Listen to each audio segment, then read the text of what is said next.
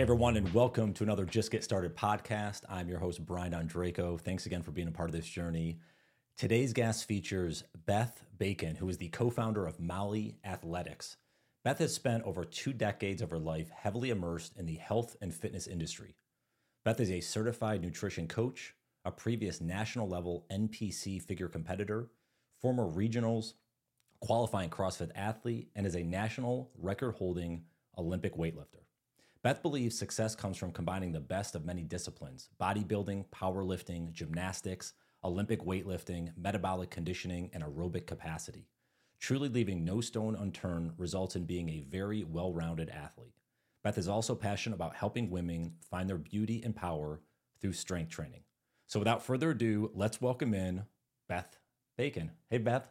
Nice hey to have there.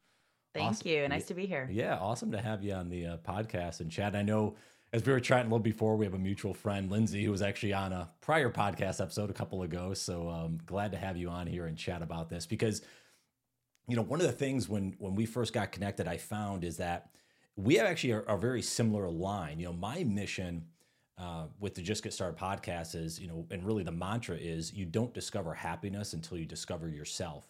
And I know what some of the stuff I was researching on y'all is like you really understand it and help people understand like yeah, physique's one thing, nutrition's one thing, but they have to start actually deciding to make the change and the commitment and stuff like that. And and that's really what I wanted to talk with you about is like there's so many levers people can pull. And a lot of folks just get, I think, hung up of like, where do I start? I don't know what to yeah. do. Um, so as a let's kind of warm up the muscles here as we're it's like we're getting in the gym here early. Uh, why don't I would love for you just as a as a quick maybe to help folks understand because I think it's always cool. You know, people have so much different knowledge and insight and in where they came from. What got you interested in like nutrition and health and, and fitness and stuff? Was there like a turning point in your life like that you could share? I'm just kind of curious maybe to to warm things up. You know, share with the audience yeah. a little bit. So I was actually a, a two sport athlete in college. I've always been a competitive athlete and I needed an outlet for that competitive nature post graduation. So I got into the gym and I didn't really have any goals. I didn't really know anything about lifting weights outside of what I had learned in college from my, you know, soccer and softball teams. Um, and I decided to just throw my hat into the ring for a figure competition. And there was a coach locally uh, at my gym who was a, a, trainer. And so I partnered up with her and I started to lift consistently and do all the things that bodybuilders do, like eat a bunch of chicken breast and do cardio and right. lift heavy weights and all that kind of stuff. And started to actually see my body change for the first time in I don't know how long. So I started to see shoulder development and bicep development and quad development. And I was really excited about that. And I thought it was really cool to be able to actually go to the gym and nourish your body in a certain way and lift in a certain way that actually resulted in you being able to physically change the way that your body looked. That was kind of a, a new thing to me. So that really is what kind of spurred my interest in just the health and fitness industry in general and how I can gain as much knowledge as possible and help other people to achieve their goals even if they weren't similar to mine so i don't i don't prep bodybuilders today that's not what i do um, but people that are that enjoy health and fitness and want to be healthier more fit people that really is kind of where my passion lies well, I mean, I think that's also, you know, we looked at anyone. I mean, I could take myself even, it was like with CrossFit when I started about five years ago and look at my body then. You know, I tell this story, I was like, I, I was doing a lot of beach body stuff. I had just finished, I think it was called Core de Force. It was like a kind of a kickboxing, you know, whatever. Uh-huh. And anyways, I was 170 pounds and I'm pretty tall and lanky as it is. So I was like 170 pounds, like no muscle. And yeah. I remember like, you know, I had pictures from even six or eight months later just doing CrossFit consistently. And it's like, whoa. I mean, I gained like, now again, this is intentional, but I gained sure. like 20 pounds and I had like a lot, I could see a lot of muscle. And I was like, oh my God. So maybe a, similar but different to your story was like, right. wow, if I put the time and effort in, if I make a commitment to this, it's yes. it's not 20 years down the road. Now, it's not going right. to be tomorrow, but there is some you know kind of level of quote unquote success whatever that is for you so and i think right. that that's what's cool about you know i'm sure you see this a lot with the folks you work with is like you start seeing minor improvements. You know, maybe it's they, you know, they're running a little bit less time for a mile, or maybe it's small little things of like they see in their physique in the mirror. And those little things are really interesting uh, because yeah. we all have them differently, obviously. But being able to push forward and saying, "Gosh, I see this here. Let me give it some momentum forward." You know? Yeah, absolutely. So I thought with the the conversation, and this is maybe a good kind of jump off point we could help so many different people today, right? And again, there's a wide ranging folks, but let's take kind of the average person. So let's take mm-hmm. someone, we'll take someone maybe that's in their 30s or 40s. Um, they don't get to work out hardly ever. Maybe it's they, mm-hmm. you know, they walk around the block here and there, go on a hike or whatever, but they don't actually get in the gym or they're not, you know, they're not doing things actively per week. They maybe have gained, I don't know, pick a number, 15, 30 pounds, something like that, maybe since their 20s and that they have so much stuff going on. Right. So, you know, they have kids and they have kids. extracurriculars and whatever. So sure. let's talk, if we can, maybe today, let's break down this episode and how do we help folks get started in all different facets? So I'll let you kind of dealer's choice here. If you want to start with physical fitness, if you want to start with nutrition, if you want to start with sleep, like you pick where you want to start, and then we go. I'm going to start with a very basic, but this is literally the number one thing that can help somebody like this. Okay, is just walking.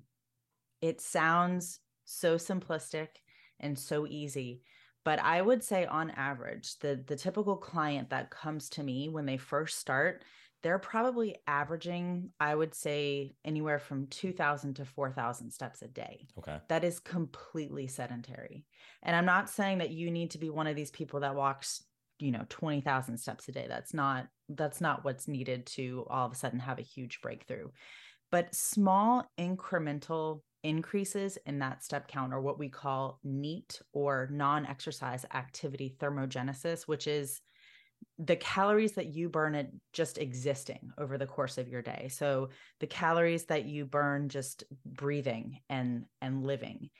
Things like fidgeting you know tapping your toes tapping your fingers your step count those all contribute to what we call neat. That actually can that counts towards about 20% of your daily caloric expenditure. Okay. So if you bump up those steps from say 2 to 4000 to even 6 to 8000, you're going to be burning twice as many calories a day as you were prior to increasing your step count. That is the number one area where people immediate can immediately start to see benefits is just walking a little bit more over the course of their day. Just so I so but uh, maybe other people have this thought. If if you did nothing, if I laid in bed all day, and maybe I ate some food. How many? what, what's like the what's the number? What's like the base level with that neat number that you would have? Just a um, reference point. That that's kind of hard to because it's going to depend on your body composition, your okay. age, all that, all that other kind of stuff. But um, I would say probably fifteen, like twelve hundred to fifteen hundred basic. Okay. Right. So that's without you know without consuming any calories. That's just your body's basic needs for existing. Um, so if you are, if you're a type of person that gets no activity on top of that, if you're trying to lose body fat, mm-hmm. you are going to have to set your caloric intake very low to combat the lack of mm-hmm. activity, the lack of physical activity that you have during the course of the day. So these are the people who often will report to you, you know, I'm eating 1200 calories a day, but I'm not losing weight. The first thing that I look at for those people is how much they move around over the course of the day. And almost all of them barely move. So if you want to eat more, you need to move a little bit more as well during the course of the day. So they're typically, you know, the, their general exercises, walking to the bathroom. Maybe it's if they if they work in an office. A lot of people are remote now, but like if yeah. they work in the office, they're they're maybe good in their car and walking. That's about the extent of it. Exactly, exactly. And a lot of people think that they get a lot more steps than they actually do. Um, we and the number one profession for this, and this is no hate or anything like that but um, healthcare workers actually all, always say, "Oh, I get so many steps over the course of the day. I'm always walking around the hospital." But when you slap a pedometer on them, three to four thousand steps a day. Now, that's not every single healthcare worker. I think people that work in the ER or the ICU or the NICU are probably getting more steps over the course of the day than somebody else who's maybe in you know, some type of administrative role within the hospital. But a lot of healthcare workers will swear up and down that they're getting 10 to 15,000 steps a day. And then you put a pedometer on them and they're, they're barely moving. And it can be a mm. really eye opening experience for people to actually get a pedometer that measures your gait and use that versus a wearable like a watch or a ring, which usually measure your arm swings. If you get a pedometer that actually measures your gait distance and then you wear that over the course of the day, I think a lot of people would be surprised at how little they actually move. And just anecdotally, myself, the first time that I ever wore a pedometer to test this, and I'm physically active, right? Like I don't consider myself sedentary by any stretch of the imagination. I was getting about five to 6,000 steps a day. Mm, wow.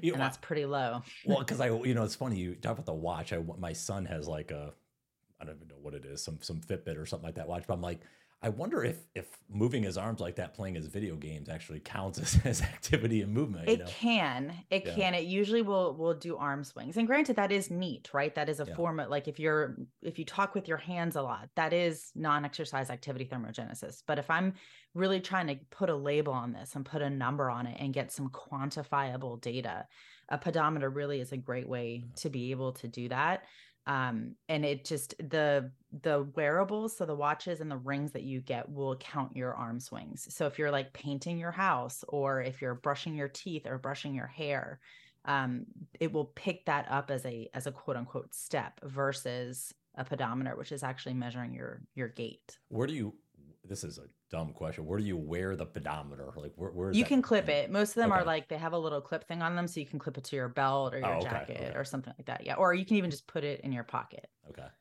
So yeah. would you encourage then? So you talked about walking. Would you encourage if folks are like, well, I really, you know, I want to go for a run because they feel like, hey, I can run. Would you rather say, hey, why don't you do a fast paced walk over running? Would that be better because maybe they can go longer or? It'll depend on what they actually want to do more and what they're more excited about doing. So I am a major advocate of people doing what is what they love to do. So somebody wants to run, but let's say they haven't run in a long time. I might say, okay, you know, you can go for some short jogs or maybe we do some running mixed with walking, especially if you haven't run in a very long time to all of a sudden try to get up and go run three miles might not be the best idea. So, for somebody like that, I would say, why don't we do a couple rounds of run at an easy pace for a minute and then walk for a minute, mm. run for a minute, walk for a minute, and let's slowly start to work up our running distance by doing a combination of running and walking. But whatever is going to excite that person and make them stay with it for a longer period of time is what I would encourage them to do. So for some people, that might be doing some running mixed with some walking for other people that might just be adding in you know a 5 to 10 minute walk over the course of their day or on their lunch break or something like that and we even encourage little things that people might not think of so um, one of the biggest areas where you can get more steps is whenever you go to the grocery store, park in literally the farthest spot away from the entrance to the store as possible. At any store honestly like target home depot wherever it is that you're going park in legitimately the farthest spot away from the door as possible and then return your cart to back inside the store versus the closest cart return. I can guarantee you you'll get double the amount of steps if you do just that one little thing over the course of your week. It will really add up the steps for you. So if you're part if you work in a building every single day that you go into work park in the spot that's the farthest away. And this is when people will start to kick back stuff to you like oh you know in north carolina it's freezing right now. I don't want to do that. It's really really cold again it, it comes down to active choices right so you if, if that's not something that you want to do okay that's fine then we need to find another area where you can actually get some more steps in over the course of your day what are you actually willing to do to start to make this change so you can do things like if you're talking on the phone to your mom and she's a chatty Cathy, walk around your house while you're talking to her. Just start walking, pace, do whatever you need to do. While you're brushing your teeth at night, walk around your house. Um, if you're listening to a podcast, walk around somewhere. All these things that we do that we normally do in a sedentary nature, you can usually do them ambulatory and walking around. Well, and and even the walking, like I've been doing, you know, because I work remote, and you know, I'll walk, you know, on a meeting or I'll walk, listen to a podcast. I mean, even in in addition to the CrossFit workouts, because I mm-hmm. I've actually found just you know a lot of the stuff. I don't know if you follow Andrew Huberman or not, but a lot of stuff he talks about of getting the the correct sun exposure to be able to help you with sleep. So even folks just getting mm-hmm. outside. Mm-hmm. Yeah. is good for your just overall health and, and well-being as it is. Um, yep. So, I mean, I, I, I definitely sign up for the, the whole walking. What about so uh, if we're again we're saying hey the average person let's get them out there what about mixing in body weight exercises is that encouraged is that not is what, what i'd rather somebody do i'd rather somebody do body weight versus nothing at all so if, if body weight is going to be an introduction for them to potentially get into the gym and actually do some resistance training down the road, then body weight stuff is a great way to introduce that. And especially if you're talking about somebody who maybe doesn't want to leave the home too often, then body weight stuff is a great choice for that type of person um, at home. There's there's plenty of of body weight workouts that you can find on YouTube, online. Um, that's a great way to get somebody started and introduced into um, into resistance training down the road. So if that's a good stepping stone for a person, if that's what they're willing to do right now, 100% on board with that. Do you ever encourage your clients to like have a, a certain time, meaning instead of going, let's say, in their garage for 20 minutes and doing, you know, again, a certain body weight circuit workout or something, but hey, every 10 minutes do 10 push ups or something like something does it matter if it's over the course of a day or having it in the chunk period? Like i, I, don't know. Yeah no that's a good question. Um, as long as it's done over the course of the day it doesn't it doesn't really matter it, in terms of timing of it. Um, so if somebody wants to do if somebody has a, a timer on their desk and they set it to go off every hour and when that timer goes off they get down and do 10 push-ups and 10 sit-ups cool.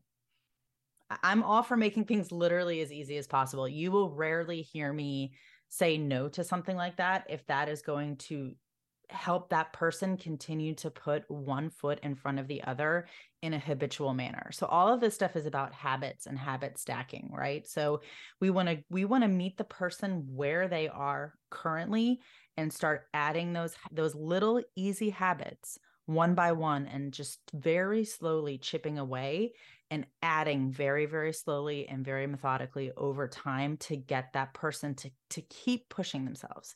Because they're eventually going to start seeing results right? So if they walk a little bit more if they're doing some body weight stuff at home and they all of a sudden drop five pounds in two months that might be motivation for that person to say okay you know what? I'm ready to now start running and then they lose another two pounds over the course of the next month and okay now i'm going to get a gym membership and now i'm going to start really lifting weights. That's exactly what we want. What we don't want is to inundate somebody with all of this minutia that doesn't matter right? Like nutrient timing and specific bodybuilding programs like that is not what that type of person wants or needs nor is it something that they can commit to. You always have to meet the person where they are when you're talking just starting out with fitness and starting to build those habits to a healthier lifestyle.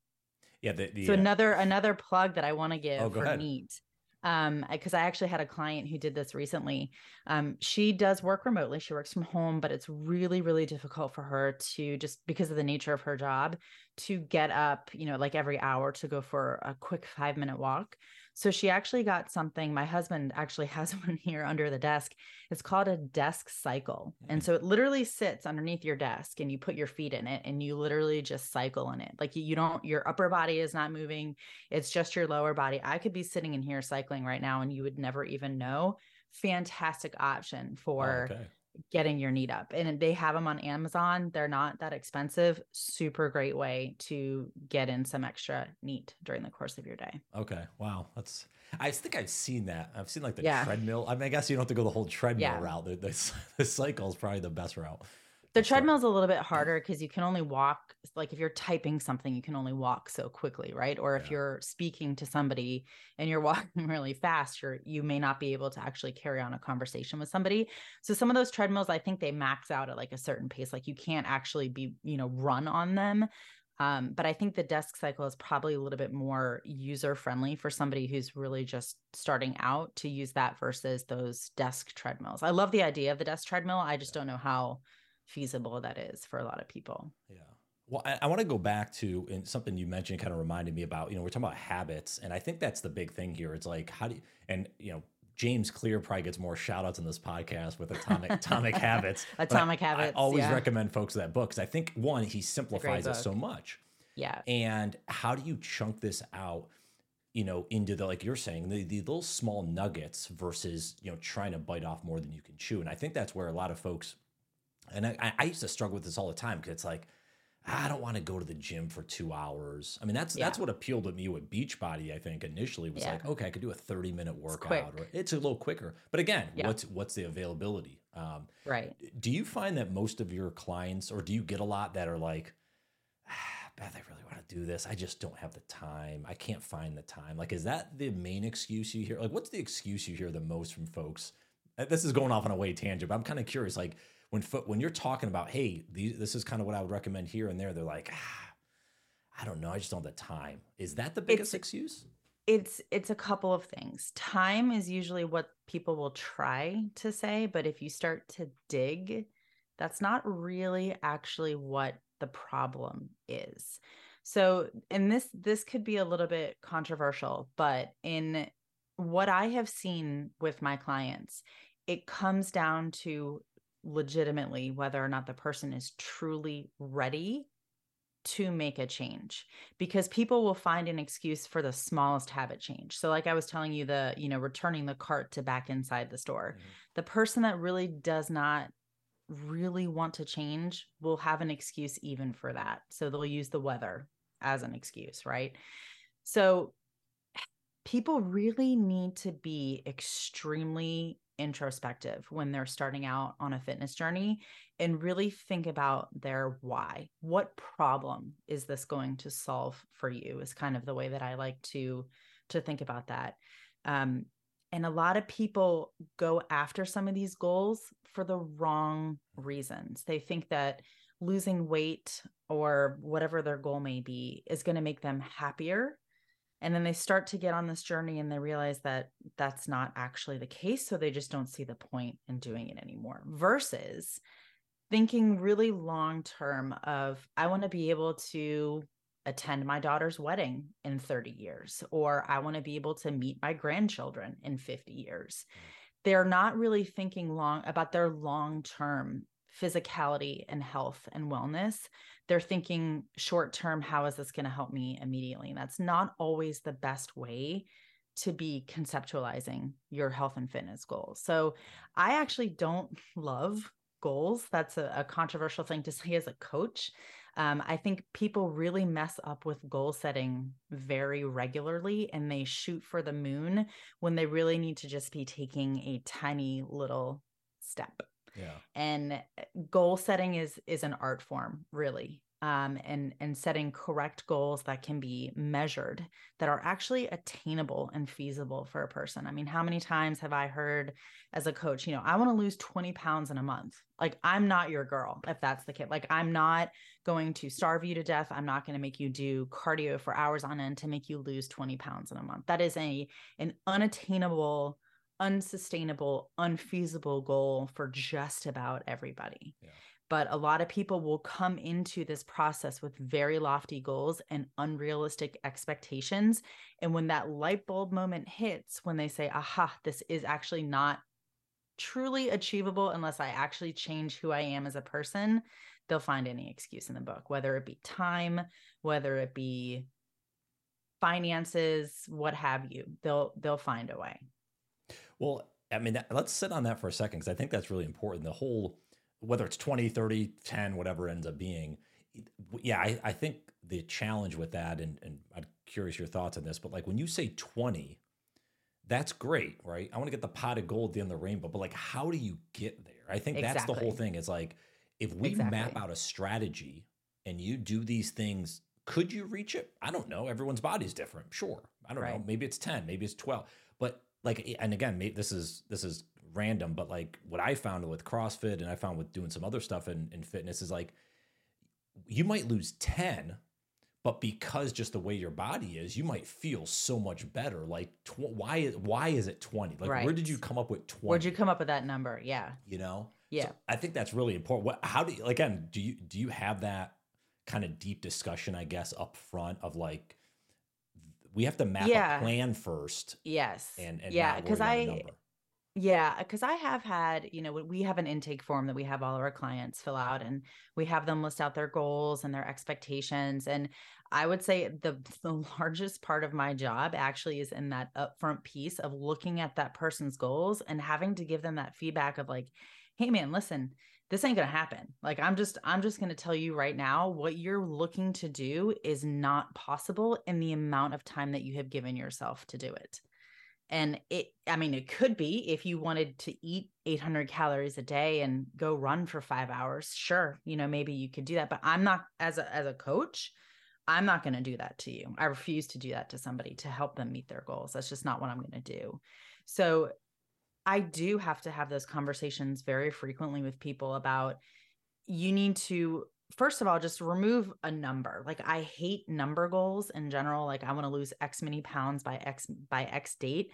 I don't like calendar goals and i don't like number goals at all. Like let's just remove those from from the equation. But even before i say that to the person i'll i'll ask them okay if this is your goal here's what you're going to need to do to hit it you're going to need to be eating from this particular list of foods that's going to help you achieve that goal. So, you know, protein, vegetables, all that kind of good stuff. Here's the type of lifting that you're going to need to be doing. You're going to need to be in the gym probably four to five days a week for maybe an hour and a half to two hours at a time. Are all of these things actually things that you can commit to right now in your life as it as it is? Can you commit to these things right now and nine times out of ten the answer is no but they just don't they don't know that that's that that's what is needed to achieve those goals so level setting and setting those expectations with clients up front is a huge it's probably the largest piece of my job up front Do you prefer? So again, let's talk about goals for a second, because whether people listen to this conversation and, and agree or disagree, they're going to probably set. Everyone sets goals in some capacity, right? We we kind Sure. of says how our society is, but would you encourage? I don't know. I don't know where I'm going with this, but I think like setting a goal of. I'm not saying running a marathon, but hey, I've never ran a 5K. sure I would love to do that. I'm gonna I'm gonna sign up for one in six months and work toward doing that. Would like that be a better goal than the weight loss goal? Would you encourage folks or like I would say don't even set a six month goal for that. I would say if you want to run a 5K, okay, we can work towards a 5K. Don't put a time frame on it because there's there's only so much that you can control, right? So let's say somebody in your family dies next week and that takes you down for the count for months. Like let's say you become depressed and you can't train the way that you want to. There are unforeseen things that can happen in your life that pop up that make timetables really, really unfeasible for most people. So while I'm more than okay with having a goal of being able to being physically capable of running a 5K, I think is a great goal. I would encourage you to not put a time frame on that. Hmm, okay.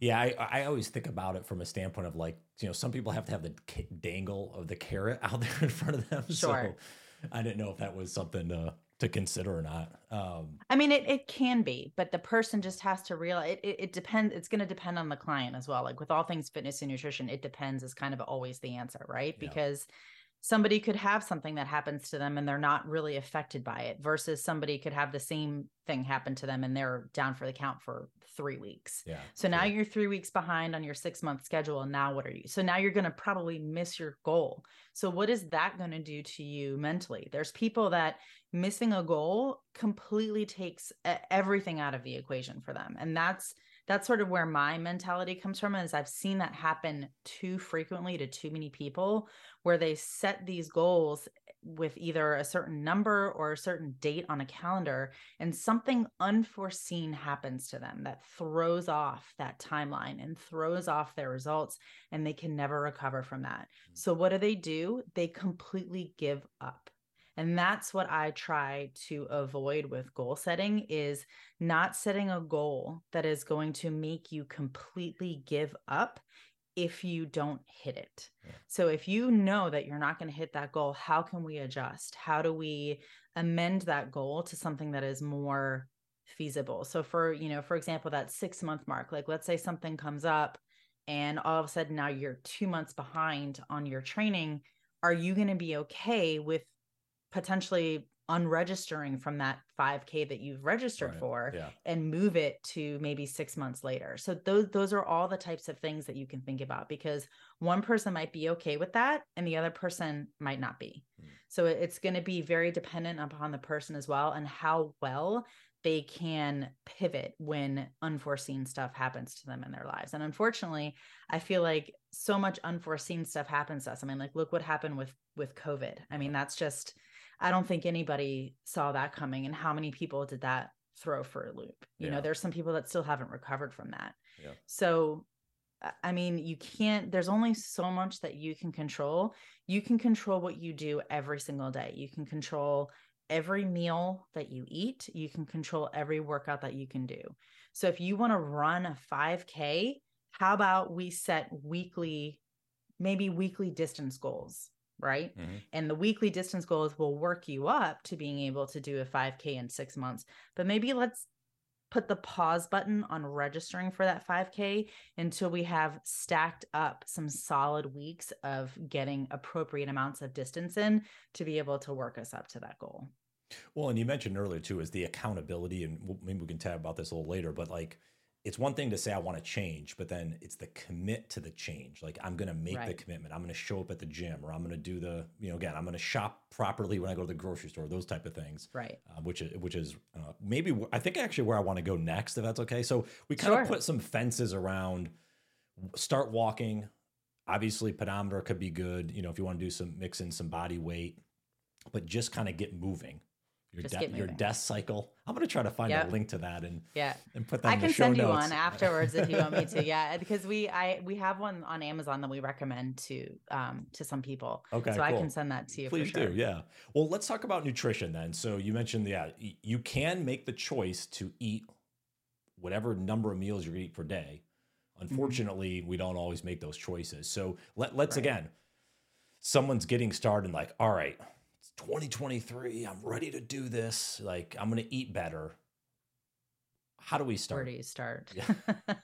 well, first Besides throwing out your entire pantry. But, Right. I mean, the first thing that I would want to do is just kind of ta have an intake of what that person is currently consuming because we can't really make any mm-hmm. suggestions unless we know what you're currently doing, right? So, not even based on calories, but just food selection. So, the biggest ticket items for me are liquid calories. So, those are the easiest things to get rid of first. So, um, you know, we actually had a client who um, he was consuming a day 850 calories in just coffee creamer. Like oh that gosh. is a subs and he was very sedentary. So already we're at this dude can barely eat anything in order to just sustain his body weight because he's consuming almost his daily caloric requirement and just Was he drinking like the, like punch bowls So- of this? I'm trying to think. so How do you get was- to 850? And, So I mean, if you are using a full fat, full sugar Oh, get- yeah. creamer, um, those are pretty calorically dense. And if you have eight to ten cups of coffee a day and you're dumping like a quarter of a yeah. cup into each cup of coffee that you're drinking, that stuff adds up really quickly, Yeah. very quickly. And liquid calories will do that to you because you don't see it sitting in front of you all in one one plate, right? So you, it's hard for you to really kind of quantify how much of that type of thing that you're consuming. Yeah. So things like regular sodas, fruit juices, coffee creamers, those types of things are the easiest swaps to make. So sweet tea down here in the Carolinas, right i mean just and if you if you Yeah. swapped sweet tea for unsweet tea Yeah. i mean the amount of calories that you would save yourself is Yep. insane um so same thing for diet soda versus regular soda if somebody still wants to have a soda or two over the course of their day i would much prefer to that for them to have a diet soda than a regular soda merely for the caloric impact that that soda is going to have on them and same thing for the coffee creamers. They have sugar free creamers available that are like 15 calories per serving or something like that. Much better than 50 calories per serving, right? So, looking for the little swaps and the little areas. I would never tell a person you have to completely cut out all sodas, both diet and regular. You have to completely cut out all of your coffee creamer. Don't take away people's joy. That is what makes a diet unsustainable is is stripping those things away that the person really does enjoy. I, for example, I love my sugar free coffee creamer. If you took that away from me, I just wouldn't drink coffee. And I love my coffee in the morning. Mm. So for me, it's worth it. Those 15 calories that I'm getting from that creamer are worth it to me to consume. It makes me happy in the morning, right? It makes yeah. me not strangle people at work. So that is that is an important thing for me to keep in my diet over the course of the day. So if somebody is drinking two to three, four, five regular sodas a day, that person probably likes the taste of soda, right? So having a a calorie free version of that soda that tastes pretty similar is not a bad swap to make to start. Well, so liquid. And well, I was just going to, oh, sorry to interrupt. I was just going to add though on that. I think the, the point though, and this goes back to even what we are talking about the the exercise. It's the incremental change. Like if we were able to look yes. back a year from now and say, oh, you went from four sodas to three and then from three to two and two to one and and maybe yep. you have one every few days and it's like it's not going to be right exactly. away now some people are like you know sometimes i kind of get in that mode of like i'm kind of a you know cold turkey whatever just kind of uh-huh. go but again uh-huh. i think that's I, this goes back to knowing yourself how do you exactly. normally work what what's your personality like and what can you handle but i think that slow Bingo. movement if you look years down the road it could be monumental right so Absolutely. you don't have to start day one and you know cut everything out Right. Exactly. Yeah. Sorry, sorry. I interrupted your thought there. You had a good one going, so I don't know. No, I don't know okay. if I took you off. No, that's okay. So liquid calories is is the the really kind of the okay. first area that I'll start with somebody because like I said those, you know, fruit juices are another just super high calorie like those are another thing that it's pretty easy to kind of take out of the equation. So, and again, to your point, this comes to knowing the person. You have to have these conversations with people to figure out what they're willing to part ways with and what they're willing to not part ways with because it, it needs to be sustainable long term and the best diet. It's it's not keto it's not intermittent fasting it has if it has a name it's not it's likely not a sustainable diet. The most sustainable nutritional approach is the one that you are going to be able to adhere to for the longest amount of time. Mm. So and and that is controlling your overall caloric intake. So what can we do to help you balance calories in versus calories out? That's it's a math problem at the end of the day. So the next big ticket item is protein. Mm. And protein is a hard one because most people are vastly under eating it, especially women. Um, and it is a satiating, so it's a filling macronutrient, meaning if you were to eat 200 calories of chicken breast or 200 calories of Pop Tarts, which one is going to keep you fuller for longer? It's going to be the protein. But that means that each meal that you eat that has that protein in it, people feel really full at first when they start eating more protein. Yeah. So the the quantity of food that they're eating is actually less, but they will report higher amounts of satiety because they're not used to eating that much protein. So that's a hard one to introduce. So typically what I'll do with people that don't that are that eat maybe 90 to 100 grams of protein a day and we're looking to increase that, I will just add it to one extra meal over the course of their day and start there. So instead of one meal a day with protein in it, now we're eating two meals a day. And then we slowly start to bump that up over time. And I also look at the type of protein that somebody is eating. So if somebody is eating a super high fat protein, so a really high fat ground beef, like anything that is, you know, 85% or even less lean than that, not a great choice versus a more lean ground beef 90% or greater. So again, those are little swaps that you can start to make. So chicken thighs versus chicken breast, mm. things that are leaner and overall have a better health profile. Those little tiny swaps are what we will start to make with people. Um, and additionally, stuff that people may not think of, like cottage cheese, Greek yogurt. There's plenty of ways to dress those up that make them taste really good. Mm that can help people start to get more protein in. But that's mm. usually ticket item number two is getting somebody to increase the quantity of protein that they're eating over the course of the day. You said something earlier that my curiosity piqued. Why why do women eat less protein? What what what's the why do you find that is the case? I don't know if it's just we just generally are not big meat eaters.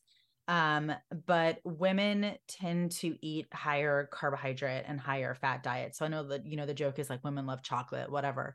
But it is true that we tend to eat more carbohydrates and more fats than we do protein. I don't know if it's some sort of hormonal or a biological mechanism via which we do this, but women tend to undereat protein much more than men do. Um, I think also we're just like, we're not really I, I don't, I'll be honest with you. I am one of those people that if I'm not really paying attention to how much protein I eat over the course of the day, I'll undereat it. And it's just because I don't love, you know, just kind of gnawing down on a chicken breast. It's not my favorite thing to do over the course of the day. I'd rather eat, you know, some cereal or or like a, you know, something like that.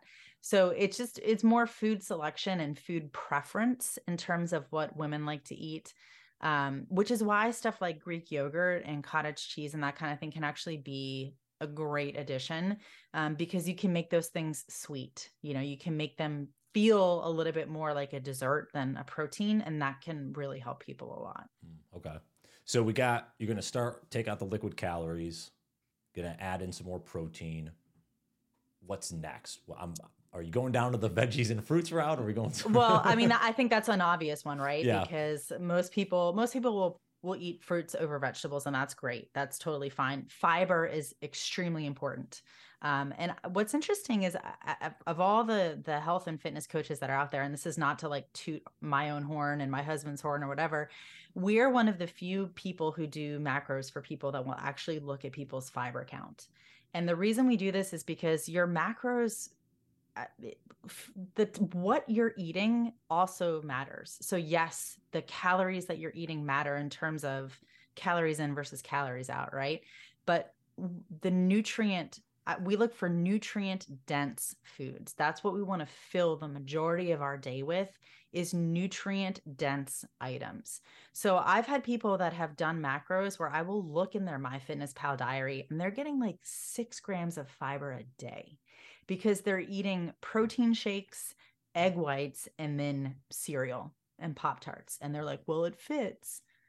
Uh, okay, but at what cost? So you're not getting any good fiber and you're like, are you going to the bathroom? Like what, what does your cholesterol look like? All of these things that fiber can help with. And not a lot of people are actually looking at that, which I find kind of interesting that not many other people look at actually look at their clients' diaries to see what they're eating and look at the micronutrient content of what their clients are eating.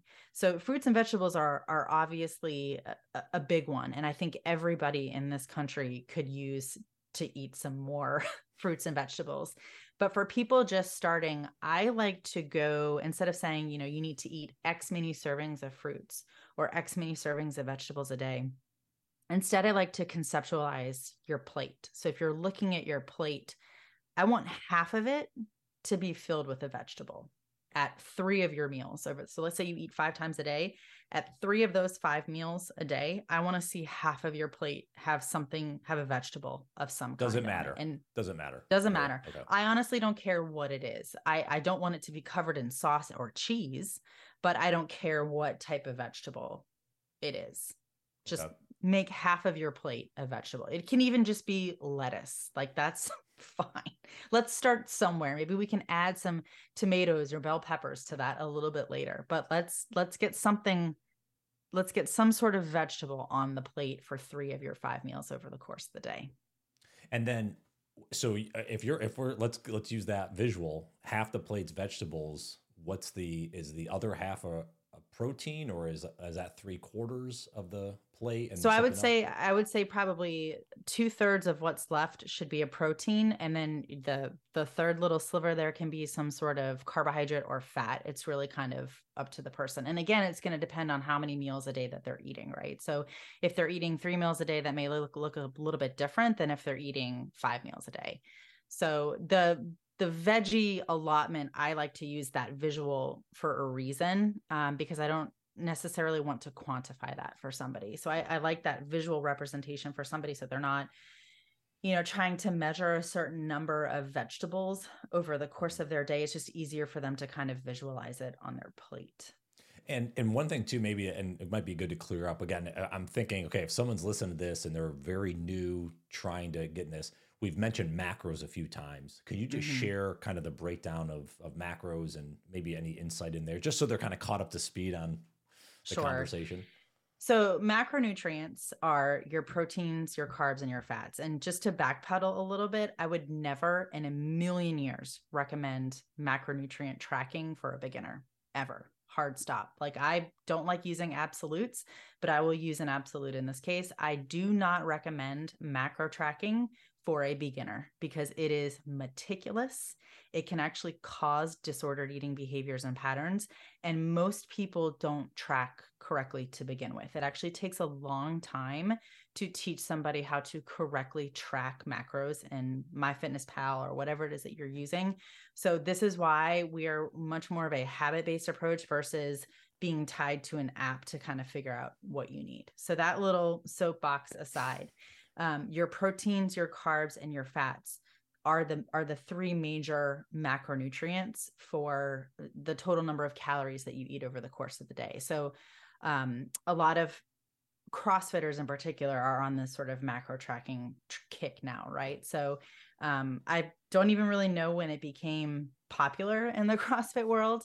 Um, but you hear about it a lot now in um, in the CrossFit community in particular, in terms of tracking the number of calories that they eat per day, making sure that they're hitting a certain percentage of proteins, carbohydrates, and fat.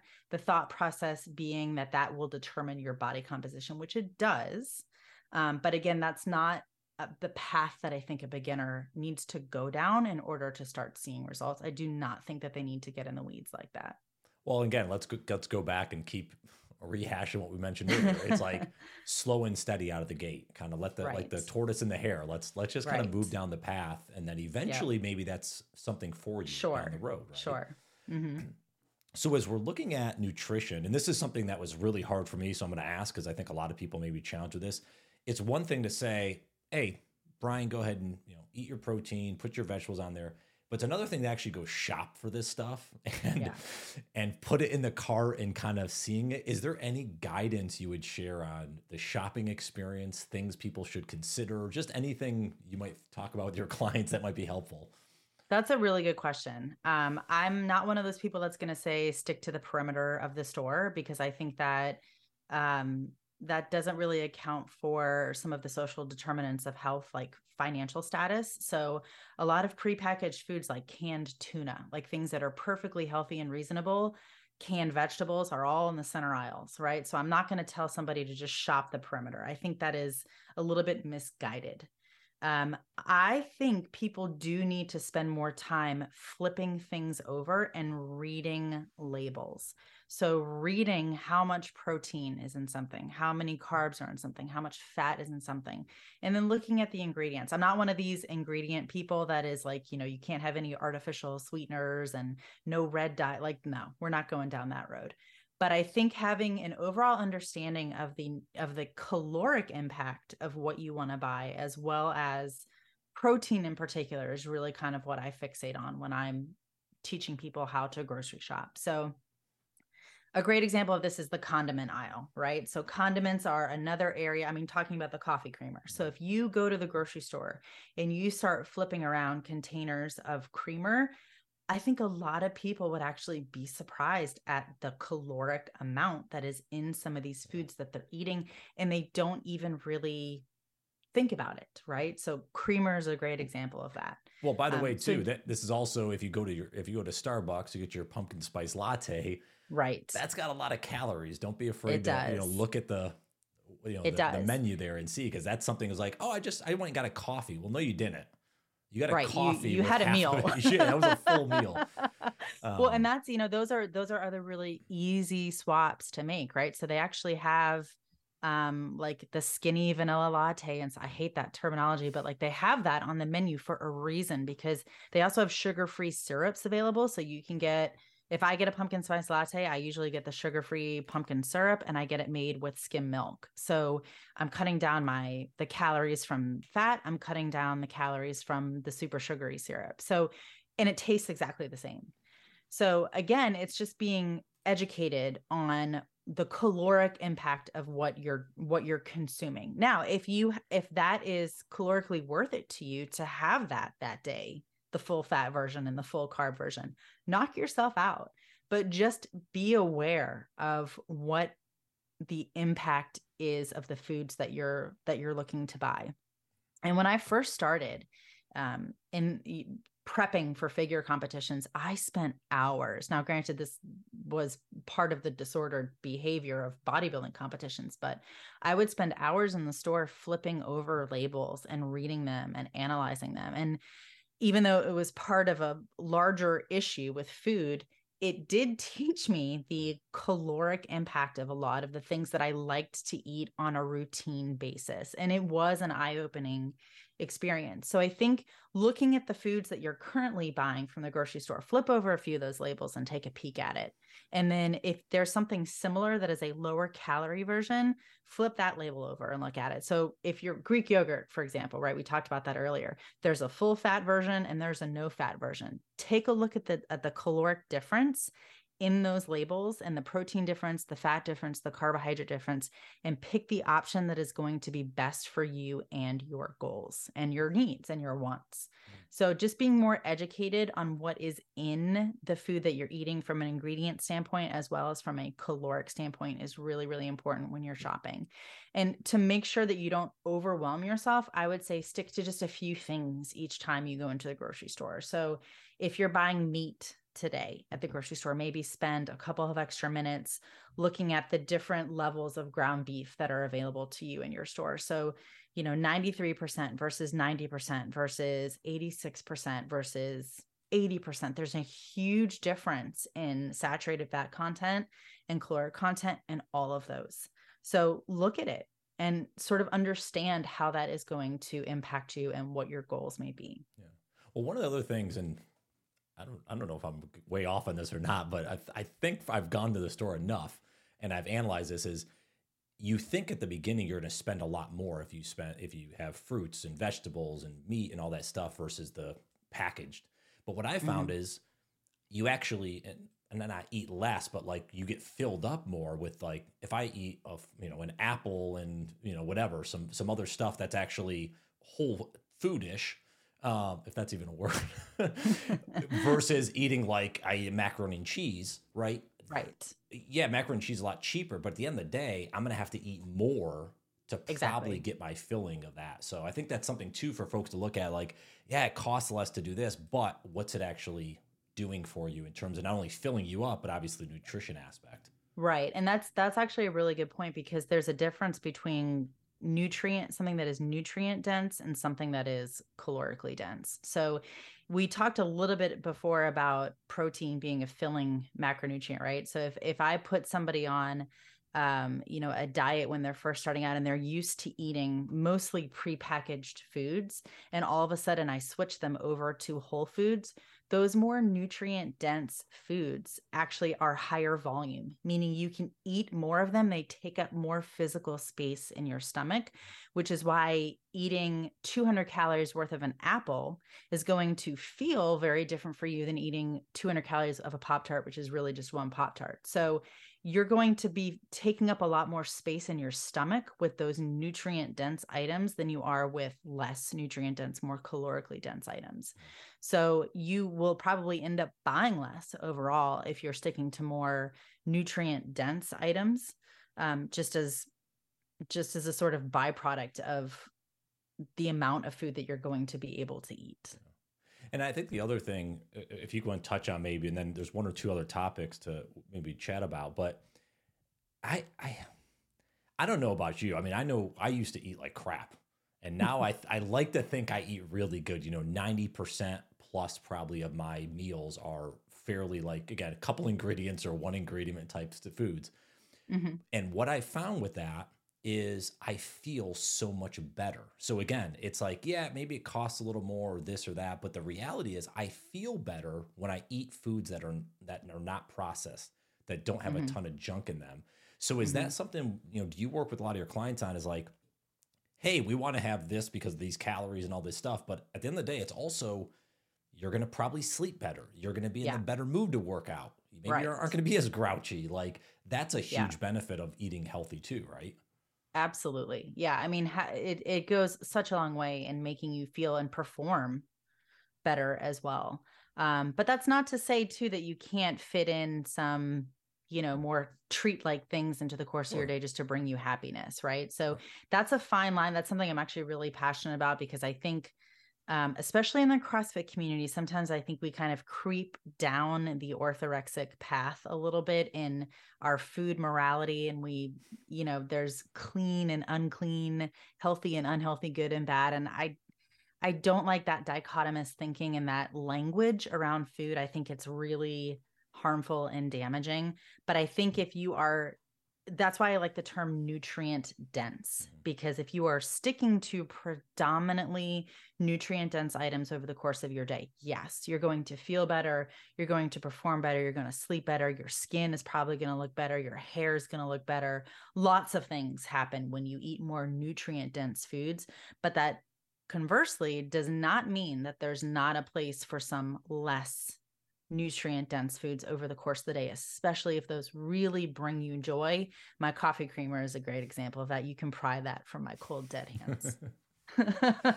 hey, you know, again, I think having that having that little moderation is exactly is, is, always is always helpful. And moderation is the key, right? We've we've heard that spouted often that you know it's moderation, but that moderation is extremely difficult for most people. Most people are incapable of moderating, yeah. and that's one of those habits again that can kind of take a while to develop is how do i include some of those things in my diet in a responsible moderate manner without going overboard on them and that's a very hard line to toe hmm. well, and, and again, we could probably spend an hour more talking about nutrition, and maybe maybe sure. that's for a, a, part two we'll do down the road if you're game. But one of the other legs of this stool here, and and I'm going to kind of put, you know, I'll kind of put like physical and mental health together in that in one bucket, even potentially. Mm-hmm. Um, but is sleep.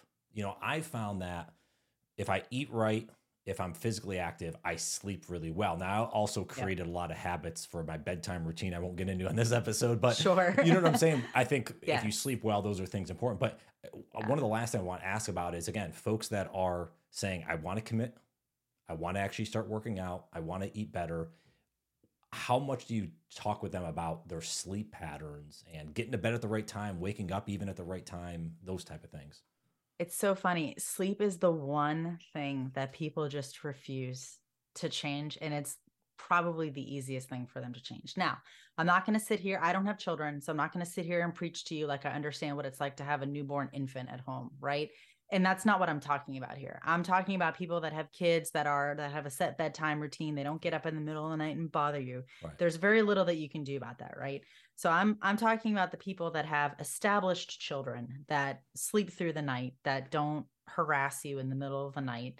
Um, you as an adult have the ability to moderate and manage your own sleep. And I like these people that always say like, "Oh, I can't get more than 5 to 6 hours a night." But if you if you were to look at their phone time and how much time they spend scrolling aimlessly, you know, 3 hours before bed, you can fix your sleep patterns very easily. And it's it is the one thing that people really will fight you on mm. is changing their sleep behavior and it's probably the most I would I would honestly put it over nutrition I would put sleep over nutrition. And I know a lot of other coaches that would say the same thing. And yet, that is one area where people will just refuse to change. Yeah. And then they'll, you know, they'll start to stall. They won't be lifting like they could be in the gym, which means, I mean, that has downstream effects as well. All of these things that hinge upon that sleep never get addressed because they just refuse to change their sleep patterns. And you know, you mentioned adjusting your bedtime routine, but I think that is something very important to talk about because I don't know about you, but before I really started paying attention to my sleep patterns, I'm in bed scrolling through Instagram, you know, at night before I, I try to sleep with the blue light in my face, you know, or a TV in the bedroom, or yep. maybe working out super close to bedtime, or taking caffeine too close to bedtime, or a room that's really bright and not dark enough, a room that's not cold enough, all these things that are well within our control that we can take back into control. We just simply don't do. Yeah, and it's little stuff. I mean, I, will mention a few things now that you bring it up. I, because I've done a lot of we call it research, reading, studying on this because this is a huge thing for me because I used to yeah. always have issues sleeping. Yep. And what I realized was that it was the simple things. It was the uh, turning the technology off at least 30 minutes. I know it's 60 to 90 minutes is recommended. Yep. It was yep. like, you know, it's funny actually. I don't know if you have this. I just got a, um, I turned, I took out the white light in my room and I put an mm-hmm. orange light. In, an orange oh light. Oh my gosh. Yep. And I yep. can still read. I could still read because yes. that, so that's one of the things too is reading before bed. But yep. I, I think the biggest thing for me, and this would be my encouragement for anyone, is going to sleep at the same time every night. Yes. So whether it's 9:30 or 10:30 or 11:30 or whatever, it doesn't matter. Yes. As long as you go to the same because your body starts getting used to it. You know. I totally agree. Waking yeah. up, going to bed and waking up whether it be a weekend or a weekday, super important. And that, you know, we see that a lot too where people during the week, you know, Monday or Sunday night through Thursday night they're going to bed at like 11 p.m. and they're getting up at 11 a.m. Yeah. Um, but then you know over or sorry, reverse that. So on the weekend nights they're they're going to bed late and but waking up late, and right. then during the week they're still going to bed late, but they're waking up you know four hours earlier, yeah. and that is really disruptive to your circadian rhythm. And that's one of the easiest things right away to fix is saying, all right, instead of 11 o'clock in the morning on the weekends, I'm going to get up at seven. And the reason that people don't want to do that is because it sucks. Yeah. Like it sucks to start doing that. Um, but that is such an easy thing to change. And then incrementally. So what I what I try to do people is incrementally is let's start to move back that bedtime. So if you're going to bed at 11, tomorrow night, let's try 1050. Like let's just get you under the covers by 1050 and see what happens. Because if you try to go to bed three hours earlier you're going to sit there and stare at the ceiling right? Yeah. so it's you have to sort of baby step that back in order to get somebody to an earlier bedtime. And just anecdotally when my husband and i moved out here to maui um, i actually work east coast hours. So my nine to five job i actually work nine to five east coast time which is i get up at 4 a.m here. Mm. um, so i start my day super early. And I was one of those people when I lived in North Carolina, I would go to bed at 11 and wake up at seven. So having to adjust yeah. my clock to uh, going to bed at, I we go to bed every night now at 7 30. Oh my It was not an easy task. That was not an easy task. And on the weekends, I have to set an alarm on the weekends. Otherwise, I'll just I'll sleep for as long as I can. I get up at five on the weekend. So instead of four, I do allow myself that one extra hour, but we still go to bed at seven, seven thirty on yeah. the weekends, regardless. Wow. That was one of the things you mentioned the alarm, but one of the big eye opening things I learned. I um, I think I was reading uh, Dr. Matthew Walker's book, Why We Sleep, and he talks about if you this is actually for some everyone at home is if you have to be woken up by your alarm, you're underslept is basically yeah. the kind of the, the analysis, the research. So it's like, okay, yeah, let's start kind of bringing that back and let's try to wake up before you're going to wake up sometimes by alarm, but it's actually interesting when you prioritize yeah. that, you start waking up before your alarm would go yes. off, which is really, yep. which is like, okay, now I'm actually, my body's in tune. Yeah. Again, longer, I don't know if you longer steps. I don't know if you've looked into the, um, the sunrise alarm clocks have you seen those that they sort of simulate I, have the seen natural... those i haven't i haven't done those. I have my so blackout have shades i like i have to have but... i have one of those um, and the reason that i do is because it it's a it's an easy way to wake me up in the morning that doesn't wake my husband up so yeah. allan doesn't get up until about five in the morning i get up at, at 3 oh so he sleeps in a long time he, he gets a full hour extra than i do um, but i actually love the sunrise alarm clock and yeah. i have not over like I, it wakes me up every single morning and i it, it, it will start to play like bird chirps or whatever you set it to okay. if you if you sleep past the point that you're supposed to sleep. But at around at around 3:45 is when the sun on my clock starts to rise and I usually am sort of rolling over to shut it off at around 3:43 mm. every single morning habitually. But that is a great way to also not uh, like alert like just completely scare you out of your sleep because that is also a right. terrible that's a terrible way to start your day yeah. is being just slammed out of your natural sleep cycle and just jolted awake. That is so terrible for you. So that's but you do have to be susceptible to light. So i'm one of those people that if it gets light in a room it's gonna it's gonna wake me up so if you're not like it, Allan is clueless. So he does not wake up to it whatsoever. It would not work for him in a million years. But for me, it it's awesome. I wake up feeling refreshed, alert, ready to go. I don't feel tired. it's it's awesome. So if you're the type of person who's looking for a new alarm clock, I highly recommend one of those sunrise alarm clocks. They're fantastic. You have two links to send me now. I know. we'll uh, we'll put that in the show notes here. Um, yeah, I think to to kind of loop kind of a bow around this is again it goes back to knowing yourself and and one I, I talk a lot about is like accepting who you are. Like since some people, yeah. if you could really be accountable and say, "Gosh, you know, yeah, I am really that person that goes to bed at midnight watching. I fall asleep watching TV." Maybe you have to move the TV out of your room Yes. You know, at some you might start and say, "Let me try to turn my TV off at 10." But at some point you might have to rem- going back to atomic habits, you might have to remove that out to be yep. able to make that change. Everyone's, you know, has to know yep. themselves, you know. Exactly. And I think in, in in everything that we've talked about, knowing yourself and knowing what you are and are not willing to do, that is the question that you need to ask yourself before any goal that you set, any new habit that you're trying to achieve, you need to really be introspective and ask yourself, what are you willing to do right now? So, like all the nutritional things that we talked about with protein, adding some vegetables, getting rid of liquid calories, maybe you only pick one of those to start. I'm okay with that. Pick the easiest one for you that you can, it's non negotiable. You can do it without having to really think about it and focus on it. Pick one thing and start there. Don't pick two things, pick one thing and start there. That's a great place. Uh, I think that's a great place to wrap up this conversation. I, am looking at the time. I'm like, gosh, this this time just flew by. Um, anything else you want to share with folks listening in? Anything else? Maybe it's something you've been thinking about as you go into the new year. Like, God, this is something you've been, you know, working with a lot of clients and seeing it. Just any, any other final thoughts, I guess, to uh, share with the myself, the folks.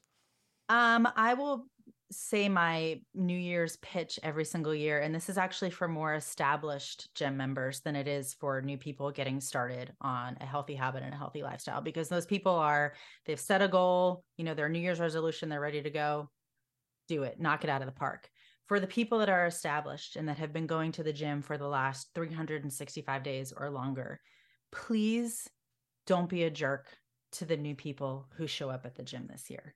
A lot of people like to complain about, you know, the new people don't know gym etiquette. Teach them, help them, show them, be welcoming. A lot of people will quit on their New Year's resolutions and on going to the gym, not necessarily because somebody has gone out of the way to be mean to them, but because people have ignored them. So, one of my, I actually made a Facebook post about this the other day for those of you who maybe just ignore the new people, my challenge to you this year is to actually help somebody. So if somebody looks lost staring at the equipment, or somebody's using a machine the wrong way, or somebody is not adhering to what you would consider to be appropriate gym etiquette, help that person this year. Yeah, there was a time we were all our first time in the gym. Sometimes 100%. for some reason we forget that, you know. Yep. And I used to be that when I was a when I was in bodybuilding, and I hate to say it, but bodybuilders are notorious for this. Like we think that we are better than everybody else. And I can say that as a former one who used to think that. Hmm. You are not better than anybody else. You stepped foot into your first gym once at some point, act accordingly. Beth, Great way to end the conversation. this is a this was a lot of fun. I, I know we went in a lot of tangents, but I certainly appreciate you coming on and sharing uh, your thoughts and wisdom and insight. Where can everyone say hello to you if they want to check you out online and say hello on the on the socials? Where, where's the best spot?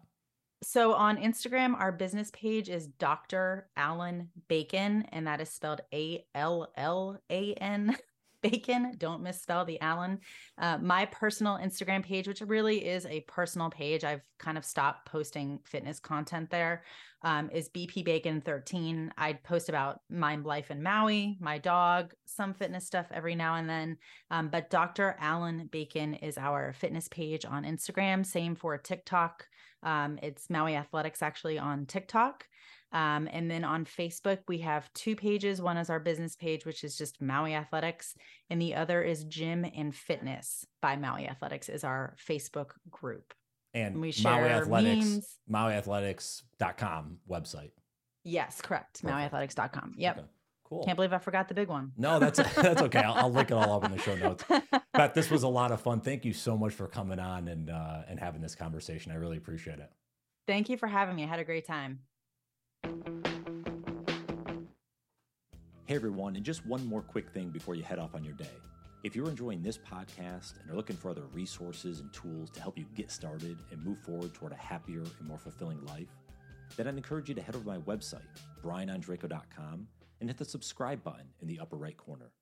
There you can find my newsletter and blog subscriptions, where I share insights and information around getting unstuck, perspective, mindset, relationships, habits, and much more. If you get a chance to sign up, I hope you enjoy. Thanks again for listening in, and have a phenomenal day.